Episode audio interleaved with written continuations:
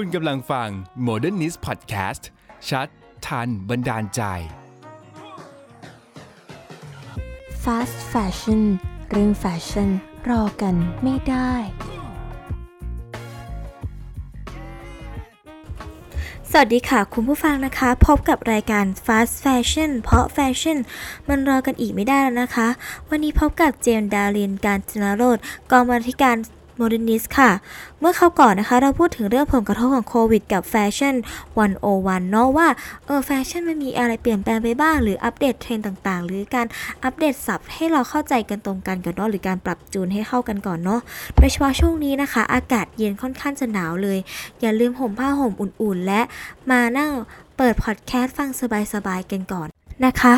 ซึ่ง episode นี้นะคะจะพูดถึงเรื่อง sustainable fashion กับการเปลี่ยนแปลงมุมมองสร้างสรรค์ได้อย่างไม่มีที่สิ้นสุดกันค่ะ ในมุมมองของเรานะคะ sustainable fashion เนี่ยไม่ได้ใช่แค่การทำให้เกิดความยั่งยืน แต่ในวงการแฟชั่นเนี่ยเราพูดถึงเรื่องการ เปลี่ยนแปลงมุมมองที่เหนือบนความแตกต่าง และผสานกับเทคโนโลยีกับสิ่งที่มีอยู่เดิมหรือภูมิปัญญาท้องถิ่นเนี่ยในการผลิตสิ่งสิ่งหนึ่งขึ้นมาในขณะเดียวกัน เราก็สามารถลดมลภาวะทางอากาศ หรือยืดอายุสิ่งแวดล้อมให้ใช้ได้นานยิ่งขึ้น เพราะแฟชั่นอย่างยั่งยืนเนี่ยไม่ได้ทำให้เกิดการ เปลี่ยนผ่านหรือบนไปของกระแสโลกที่ไวแต่โลกเพียงเท่านั้น แต่เป็นการหยุดโลกหรือทำให้ความต้องการของมนุษย์ช้าลงไปเพียงเชั่วครู่หนึ่งก็เท่านั้นเอง และเวลามุมมองทั่วไปของเราเนี่ยเวลาการใส่เสื้อผ้าซ้ำๆหรือการใช้สิ่งเดิมซ้ำๆไปซ้ำมาเนี่ยมักจะโดนถามไถ่อยู่เสมอว่า ใส่ซ้ำอีกแล้ว หรือใส่ทำไมมันหลุดเทรนไปแล้ว นั่นก็เพราะว่าอาจจะเป็นค่านิยมและผลกระทบของฟาสต์แฟชั่นหรือแฟชั่น ตามกระแสของมนุษย์ที่มีความต้องการอย่างไม่มีที่สิ้นสุดกันแน่ละคะ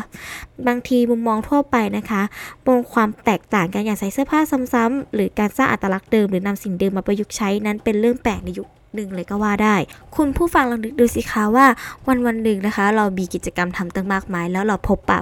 ผู้คนในสังคมค่อนข้างจะเยอะเนาะหรือการโพสต์รูปในโซเชียลบางทีเพื่อนๆคุณก็จะมาถามว่าอ้าวเธอทำไมใส่เสื้อผ้าซ้ำล่ะ หรือทำไมเธอถึงชอบสีโทนนี้ซ้ำๆล่ะ ซึ่งเรามองว่ามันเป็นเรื่องของส่วนตัวของบุคคลเนาะหรือก็เป็นผลกระทบของ fast fashion อีกเช่นกันนะคะ ถ้าหากถามว่าเสื้อผ้าก็ทำมาจากเส้นใยธรรมชาตินี่นา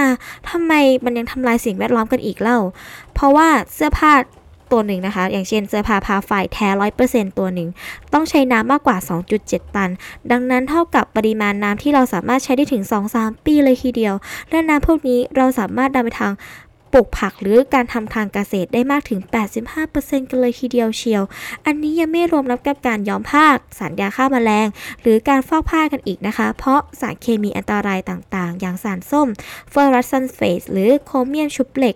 ที่ทำให้จาก เหล็กเนี่ยเป็นทองก็ทำลายสิ่งแวดล้อมได้ไม่อย่างน้อยหน้ากันเลยทีเดียว แล้วสิ่งที่คุณผู้ฟังตัดตั้งคำถามในใจว่าอ้าวถ้าหากเสื้อผ้าที่ใส่ไม่ทันเราไปไหนกันล่ะ ซึ่งแน่นอนนะคะว่าเข้าหลุมฝังกบกันอย่างแน่นอน หลุมฝังกบที่มีมากถึง 10 ล้านตันต่อปี ซึ่งเป็นสิ่งที่ปฏิเสธไม่ได้ว่าคือเราไม่ได้ใส่เสื้อผ้า ซ้ำๆกันอย่างทุกๆวันเนี่ยคือคนเราที่ใส่เสื้อผ้าซ้ำๆเนี่ยมันก็มีไม่ถึง 10%ของโลกด้วยซ้ำนี่คงอาจจะเป็นเหตุผลหลักๆเลยนะคะ ที่ทำให้เกิดการเปลี่ยนแปลงครั้งใหญ่ในวงการแฟชั่นเลยก็ว่าได้พอมีดิจิตอลนะคะ หรือการเข้าสู่ยุคดิจิตอลด้วยแฟชั่นเนี่ย มันเกิดจากการเปลี่ยนแปลงในวงการนี้อย่างยิ่งใหญ่เลยทีเดียว เพราะไม่ว่าจะการเป็นการทำ 3D โมเดลขึ้นแบบเสื้อผ้า หรือการใช้กล้อง AR สแกนบนเสื้อยืดเทนสตีแบบ แฟชั่นอย่างยั่งยืนของแถบสแกนดิเนเวียที่เขาใช้พลังงานสะอาดนะคะ มาทำตามใจผู้สวมใส่แม้กระทั่งการจัดแฟชั่นบนลันเวย์บนโลกเสมือนจริงบนเกม Animal Crossing ซึ่งเป็นที่ฮือฮากันอย่างปีที่แล้วนะคะ นั่นก็เป็นการจุดประกายความคิดทำให้เกิดไอเดียใหม่ ๆ ได้เสมอเลยค่ะ ต่อมานะคะเหล่านักออกแบบเสื้อผ้าที่มักใส่ใจวัตถุดิบ หรือการทำดีไซน์ล้ำๆบางอย่างนะคะ ไม่อาจตอบโจทย์บนสัดส่วนของมนุษย์นะคะ เหล่านักออกแบบกลุ่มนี้หรือกลุ่มส่วนใหญ่ในวงการนะคะ เขาก็จะสามารถเอาแบบที่เขาต้องการหรือใส่แสดงอัตลักษณ์ที่เราต้องการใส่ลงไปลวดลายหรือสมผัสลงไปในโลกเสมือนจริงนี้ได้เลยนะคะ และสามารถระบายความรู้สึกต่างๆ ลงไปลวดลายเสื้อผ้าหรือ ของดิจิตอลที่สามารถทำให้ผู้คนนั้นเป็นที่พอใจกันได้เป็นอย่างมากด้วยค่ะ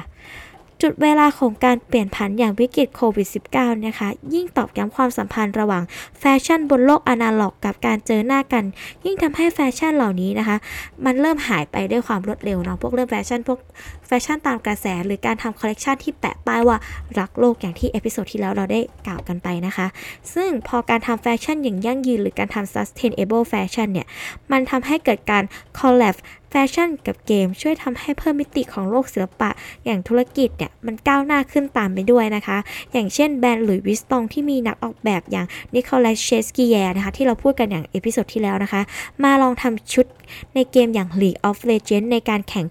World 2019 ก็ยิ่งทำให้คอลเลกชันของแบรนด์นะคะ ยิ่งมีมูลค่าสูงขึ้นไปอีกนะคะ แต่อย่างที่เราย้อนกลับไปเมื่อ 3 ปีก่อนนะคะ ซึ่งเป็นปี 2016 ค่ะ ตัวนิโคลัสเองนะคะ ก็เคยทำคอลเลกชันให้แก่สตูดิโอ Enix กับตัวละคร Lightning ที่ใส่ชุดคอลเลกชัน Spring Summer บนแอนิเมชันสื่อบนโฆษณาได้อย่างน่าทึ่ง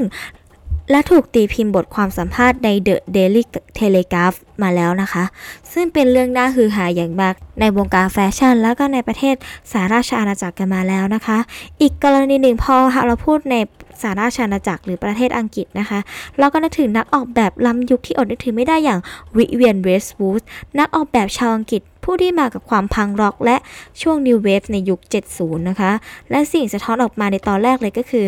ความกบฏต่อต้านสังคมชนชั้นสูง ที่ล้างภาพจำเดิมๆของการตัดชุดเพื่อความงามเพียงอย่างเดียว อย่างที่เราทราบกันดีนะคะว่าปกติการใส่ชุด สวยๆ หรือการเดินพรมแดง หรือการใส่ชุดเพื่อให้เฉิดฉายเนี่ย เราก็จะบักจะมีกรอบหรือรูปแบบสังคม หรือภาพจำเดิมๆ หรือสเตอริโอไทป์ในแต่ละประเทศนั้นๆนะคะ ซึ่งประเทศนี้ก็เช่นกันค่ะ แต่นักออกแบบท่านนี้นะคะ สามารถนำวัสดุนอกกรอบต่างๆ ในภายแรกที่คนมองว่าบ้าเป็นไปไม่ได้หรอก หรือการนำเสื้อผ้าสำหรับมนุษย์ที่ไม่สามารถใส่ได้เลยหรือการถูกติเตียนว่าเสื้อผ้าดีไม่ใช่เสื้อผ้าสำหรับมนุษย์นะ หรือเราการมองย้อนกลับไป back to basic นานภูมิปัญญาท้องถิ่นเดิมในอังกฤษนะคะ จน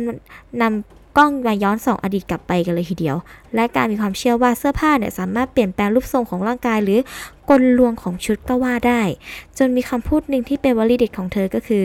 เสื้อผ้าของฉันอาจดูนอกลู่นอกทาง เพียงเพราะผู้คนไม่ได้คาดคิด แต่สิ่งที่ฉันทำก็เพื่อประนามความจืดชืด และความน่าเบื่อของแฟชั่นธรรมดาเหล่านั้น และอีกสิ่งหนึ่งที่ปฏิเสธกันไม่ได้นะคะ ว่าเป็นภาพชัดเจนเลยก็คือ การทำเสื้อยืดลามกที่สามารถปลดแอกชนชั้นแรงงาน หรือชนชั้นล่างในสังคมได้อย่าง แสบสัน ถึงแม้คนในสมัยนั้นจะยังไม่อาจยอมรับได้ว่าการมีอยู่ในสิ่งแปลกใหม่บนขนบธรรมเนียมเดิมในวงสังคมอังกฤษก็ตาม ที่เต็มไปด้วยกฎเกณฑ์มากมายที่ต้องปฏิบัติหรือยึดถือมันนะคะ แต่พอการเวลาผ่านไป เทคโนโลยีสามารถเข้ามามีบทบาทมากขึ้น การเข้ามาของคอลแลบของสตูดิโอ เกมสัญชาติญี่ปุ่นอย่าง Square Enix ที่มีเกมเลื่องชื่ออย่าง Final Fantasy 15 นะคะ ซึ่งเป็นกรณีเช่นเดียวกับแบรนด์หลุยส์วิสตอง โดยที่สามารถรังสรรค์ชุดเจ้าสาวลูน่าเฟรย่าได้อย่างน่าทึ่งกันเลยทีเดียว อย่างการใช้เทคนิคผ้ามุมมองแบบ 3 มิติจากแบบจริงที่เคยทำผ่านรูปทรงเลขาคณิต ซึ่งการตัดเย็บของเขานะคะ ซึ่งการนำสี่เหลี่ยม2ชิ้น ประกบกันและเกิดมุมแหลมๆหรือการนำเสื้อผ้าสามเหลี่ยมเย็บทรงเข้าผ้าให้รัดรูปก็เป็นได้ โดยเฉพาะช่วงสุ่มชุดที่ทำฟอร์มเข้ากัน 3 ชั้นกันอย่างทั้งต่ำสูง โดยการใช้ผ้าชีฟอง ผ้าแก้วแม้กระทั่งการจับทรงเป็นชั้นๆลงมาอย่างสวยงาม แต่ยังกลับทำให้ชุดเหล่านั้นยังดูไม่พองเกินงามไปแม้แต่นิดเดียว นี่เรามองนะคะคุณผู้ฟังว่าโลกแฟชั่นเนี่ยไม่ได้มีแค่การจัดการความต้องการ หรือสิ่งที่เป็นไปไม่ได้เพียงอย่างเดียว หรือคำคลหาดินทาของผู้คนเนี่ยจะมาทำให้สิ่งที่เราคิดจะเปลี่ยนแปลงหรือสร้างสรรค์นั้นหยุดลงได้ค่ะ นี่อาจจะเป็นสิ่งที่เกิดขึ้นหรือ เป็นต้นกำเนิดของ sustainable fashion กันอย่างแท้จริง ถึงแม้วงการแฟชั่นเนี่ย จะพูดและยกย่องว่าวิเวียนเวสต์วูดนะคะ เป็นนักคิดทางแฟชั่นที่แท้จริง แต่เรากลับปฏิเสธไม่ได้ว่าการกล้าที่จะแตกต่าง หรือการเป็นกบฏทางแฟชั่นเนี่ย เป็นความเคารพต่อตนเองและผู้อื่น ยิ่งทำให้เกิดแฟชั่นในยั่งยืนในปัจจุบันฉะนั้น sustainable fashion ก็อาจจะมีแรงบันดาลใจจากนักออกแบบค นี้ก็ได้นะคะ และอีกเรื่องหนึ่งที่เรานึกถึงนะคะ ชุดของเจ้าหญิงเดียนาแฟชั่นที่ท่านสวมใส่นะคะ ก็ถือว่าเป็นการเกิด sustainable fashion กันก็ว่าได้ เพราะว่าฉลองพระองค์ของท่านหรือชุดเดรสออกงานของท่านนะคะ ค่อนข้างจะเกิดความสวยงาม มีความฮือฮาในทุกครั้ง หรือเป็นแฟชั่น iconic ของยุค 70 และก็ 80 ก็ว่าได้ค่ะ ไม่ว่าจะเป็นชุดราตรีสีเขียวมรกตที่ใส่แล้วดูเท่และโก้เสมอ หรือจะเป็นชุดเดรสสีดำขาวตัดกับสร้อยมุก ที่เกิดจากชุดที่ออกงานชุดครั้งหนึ่ง แล้วก็การใส่งานไปอีกครั้งหนึ่ง หรือการใส่ชุดต่างๆ ที่เรามองว่าเป็นการประหยัดสิ่งแวดล้อมก็ได้ เพราะว่าผู้คนนะคะเราสามารถที่จะเปลี่ยนแปลงหรือการทำสิ่งสิ่งหนึ่งให้เป็นอีกสิ่งสิ่งหนึ่งก็ได้โดยการทำ DIY หรือ do it yourself หรือการทำ ชุดต่างๆ ที่เมคขึ้นมาใหม่ โดยที่เป็นแบบของเราเอง เราเชื่อว่าทุกวันนี้นะคะ ผู้คนเนี่ยอาจจะหมดความมั่นใจหรือหมดศรัทธาในการแต่งตัวเพราะคำครหานินทาของผู้คน แต่ถ้าเรามองดีๆนะคะว่า sustainable fashion เนี่ย มันคือการทำแฟชั่นอย่างยั่งยืน ฉะนั้นช่วงโควิด ถ้าหากผู้คนอยากจะลองออกจาก safe zone กันดูนะคะ เราขอแนะนำเลยค่ะ การปรับแต่งชุดหรือประยุกต์ชุดขึ้นมาเพื่อให้เข้ากับตัวเองนั้น ไม่ใช่เรื่องผิดค่ะ เพราะว่าทุกคนนั้นล้วนมีปัจเจก และมีอัตลักษณ์เป็นของตัวเอง ฉะนั้นถ้าเรามั่นใจความมั่นใจมีไม่พอค่ะ เราสามารถค่อยๆ ตัดแต่งชุดให้คนอื่นใส่อย่างมั่นใจ แล้วค่อยๆ ปรับแต่งให้เข้ากับตัวเองก็ได้นะคะ เพราะนี่เราคิดว่ามันเป็นการทำให้มุมมองของคุณผู้ฟังนะคะ เปลี่ยนไปกับเรื่องโลกแฟชั่นกันอีกด้วยนะคะ อีกอย่างหนึ่งนะคะว่าถ้าเรามีความสุขกับสิ่งใดก็ขอให้ทำในสิ่งนั้น ฉะนั้นขอให้ทุกคนมีความสุขกับสิ่งที่เราทำเถอะค่ะ พราะว่าเรามองเองว่าแฟชั่นนั้นก็เป็นสิ่งที่เราขาดไม่ได้เหมือนกันนะคะ ขนาดอาหารสถานที่และยารักษาโรคเราก็ยังมองเป็นศิลปะได้เหมือนกันค่ะ ฉะนั้นช่วงนี้ยังอยู่ในช่วงล็อกดาวน์อยู่นะคะ ก็ขอให้ทุกคนมีความสุขกับตัวเองในทุกๆวันจะเป็นความสุขอย่างมากเลยค่ะ ขอบพระคุณเป็นอย่างมากนะคะ ที่รับฟังรายการของ Modernist Podcast และอย่าลืมติดตามรายการ Fast Fashion ในตอนถัดๆไปด้วยนะคะ สวัสดีค่ะ ติดตามฟัง Modernist Podcast ได้ทาง Apple Podcast Google Podcast Spotify j o o x b l o g d i t YouTube และเว็บไซต์ modernist.live Modernist ชัดทันบันดาลใจ